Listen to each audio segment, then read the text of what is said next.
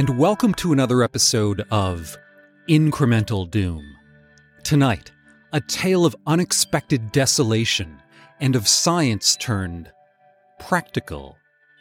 An ornithologist confronts the loss of her team and, it seems, society itself. Amidst increasing scarcity, she finds that tracking her avian subjects becomes a matter of not only study, but survival. Nothing Stirred by Mary Elizabeth Everett. 1. It was day 32 when Kiara killed and ate her first gull. She was surprised at how long she held out, how hungry she allowed herself to become, before trapping the gull under a heavy box of rebar and chicken wire, pulling back the mesh stretched across the top to reach the bird, smashing its head with a rock in a blow that sent up an arc and spatter of blood into the air and onto her face. The feeling reminded her of the ocean spray the hot and crimson gull's blood did not soothe her sunburned cheeks the way the cold gray water off the rocks did. She wiped it from her face with the dirty arm of her shirt and pulled the cage off the gull, grabbing it by the legs the way her father would pick up ducks when he took her hunting. He would swing the lifeless bird by his side while their dog Trapper loped behind, still sniffing at the bird, wagging his tail excitedly at a job well done. She wondered if her father would be proud of her. 2. 32 days before, Kiara had woken up in her bunk room to discover her roommate was already gone. An hour and 25 minutes remained until breakfast, so in no great rush, she slowly strolled down the rocky path from the dorm. She noted the quiet, the stillness of the island. Attributing it to the early hour, she looked out from her high spot down to the gully on the north end of the island, where the songbird banding station sat. It too seemed quiet. The light above the door that normally signified banding was going on was shut off. Nothing stirred. Maybe they're all at the misting nets, she thought. Maybe they've got a good one an indigo bunting, a scarlet tanager.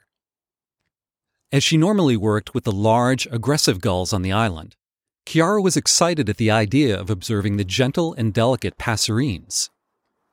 She ran through the scientific names of the birds she'd seen stuck in the misting nets, tangled and inverted in its light silken threads. As she descended the stone staircase to the trail, she named each one, one bird per step. Setophaga magnolia, Setophaga petechia, Vireo olivaceus, Coccyzus americanus, Coccyzus erythrophthalmus, she moved toward the station via the well worn path through the grass and noticed the door to the paint shed swung wide open. There were several large plastic buckets of paint in various states of disarray by the door, one with a lid off, the other tipped over, leaking thick gray paint onto the grass. Another bucket was off to the side, a paintbrush and a wooden stirring stick placed on top, as though ready for use. Kiara thought it strange, this one bucket spilling its contents onto the ground. The engineers were careful and precise. It seemed unlike any of them to leave a mess, let alone waste. She stood staring at the scene before a gull screamed down at her from the roof of the shed, jarring her from her dark study. She stepped towards the door, beginning to wonder if perhaps something had happened. Don't be stupid, she told herself. It's just a little spilled paint. No use crying over spilled paint, she thought, and smiled. She thought about her field mate, how she would have said that aloud to her if she were there. No use crying over spilled paint, Addie, she'd say. And so she did, to no one at all. 3. The skin of the gull was thick. She had decided, after careful consideration, that she should skin the bird entirely rather than pluck it. Her father had told her once that diver birds which fed on fish stored the flavor of their diet in their fat, and so they had to be skinned. Having seen gulls regurgitate plastic bags, soiled diapers, as well as other gulls, she did not desire such seasoning. So she set herself to task, palpating the bird's breast to find the sharp ridge of the keel. Using a scalpel from a dissection kit she found in the lab, she sliced along it, pulling the skins to each side. She had decided to roast it, since the oven in the kitchen still worked. It tasted strange, but Kiara could not tell if it was the guilt she felt for killing it that made it taste as such. Perhaps it was the fear. 4. On day 57, she heard the foghorn of the lighthouse blast once. 5. It was when she spoke out loud, there in the paint shed with the tipped over bucket of gray paint just outside, that she realized she was alone.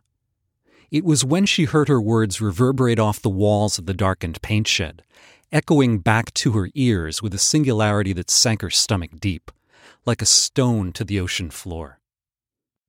She stayed there, standing, peering into the darkness of the shed, trying to name the feeling she had.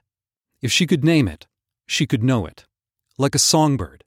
After a few minutes and no answer, Kiara stepped out of the shed and headed for the songbird station. The mist nets were hung in the bushes. She could see them waving in the air. Opening the door of the station to find no one did not come as a surprise, but her heart quickened when she realized that she would need to take down the nets and any birds in them. She was used to the large tarsi of the gulls, their thick bodies and seemingly unbreakable bones. She was afraid that, without the knowledge of how to properly remove something as small as a sparrow, the muscle memory of her hands would snap their necks or break their wings. But when she got to the mist nets, there were no birds. Thankful that she did not need to free anything, it was only days later that she thought of what the net's emptiness might mean. 6.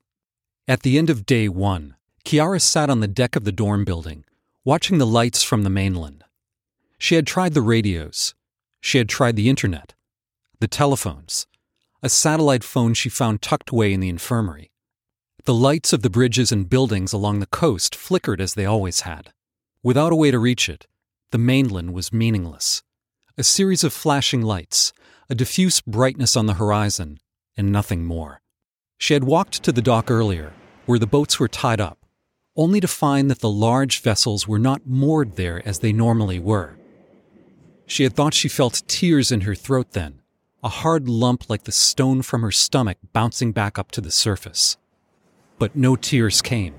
Instead, she started up the trail to the mess hall to take stock. 7. By day 27, she had run out of leftovers, canned goods, dried goods, and fresh foods. She had rationed after day two, when she had eaten a large breakfast in preparation of a day's work in the field. She had first felt silly donning her hiking boots that morning and taking her field notebook out with her, but she pushed through anyway. She recorded resights of gulls banded in previous years, noted behavior, checked nests. When she returned back to the office, she looked up every bird's history in the project database. Having always cursed the rudimentary database for being somewhat archaic and not available via an online, off site storage system, she was glad for it now. She methodically entered each resight, noting when the bird was banded, at what age it was first captured, whether it had been monitored since then, whether it had been seen off island. In the days following, before the electricity cut out, on day 48, she would sit each night and enter every bird that she had seen that day, savoring the data and the connection it offered to another human being, however remote its history was to her present position. She would read the names of people who had banded the birds, resighted them, recaptured and rebanded them when their large, bright colored bands became so weather worn that their letters and numbers could no longer be read. She imagined the praise she would get when her project manager came to save her and saw that she had continued her work despite the situation. She had purpose at first, and a little bit of faith, no matter how often she questioned it. When she killed her first gull, she stopped imagining being saved. 8. On day 67, Kiara went out to the colony, armed with her rebar and chicken wire trap and her notebooks. No longer able to look up birds in the database, she had decided to start a database of her own. In the meantime, she intended to trap a gull. She was becoming efficient at killing and skinning, and was getting used to the somewhat fishy taste of gull meat. She lugged the trap up the steep walls of the cove to the ridge where the gulls nested. Her feet were tired, and her shoes had lost most of their support and cushioning, the soles wearing down to thin slivers of rubber, making the jagged rocks a source of discomfort as she climbed. She threw the trap up before her and stepped hard onto a thin sheet of granite, attempting to use the leverage afforded her to push up and over the ridge. But the thin sheet gave way, and Kiara's legs slipped down, slamming her knee against the rock face as she slid, down and over onto the rocky shore below. She felt the pain in her lower back and knew that she was bleeding. She felt wetness pooling beneath her. She looked up at the cove above her and saw the trap sitting on the edge. She tried to roll herself over, but discovered that her collarbone was broken, the arm unmovable. She reached with her other hand behind her, searching across her back for the wound. Her hand touched rock, firmly embedded into her flank. She weighed her decisions, wondering if the bleeding would intensify if she managed to roll herself off. She tried to push herself over, but failed, skidding her hand across the rock, cutting her palm. She stopped struggling and lay, still. Two gulls drifted down from the cove, landing on a rock directly above her. Still, they watched her. Kiara closed her eyes. The gulls descended.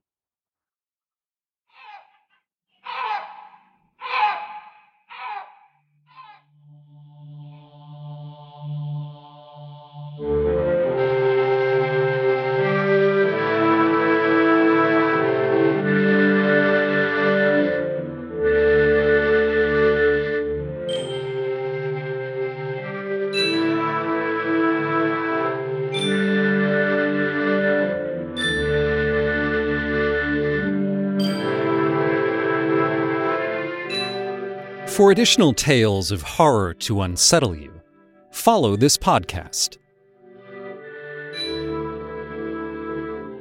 Incremental Doom Exponential Entertainment. I'm Edgar.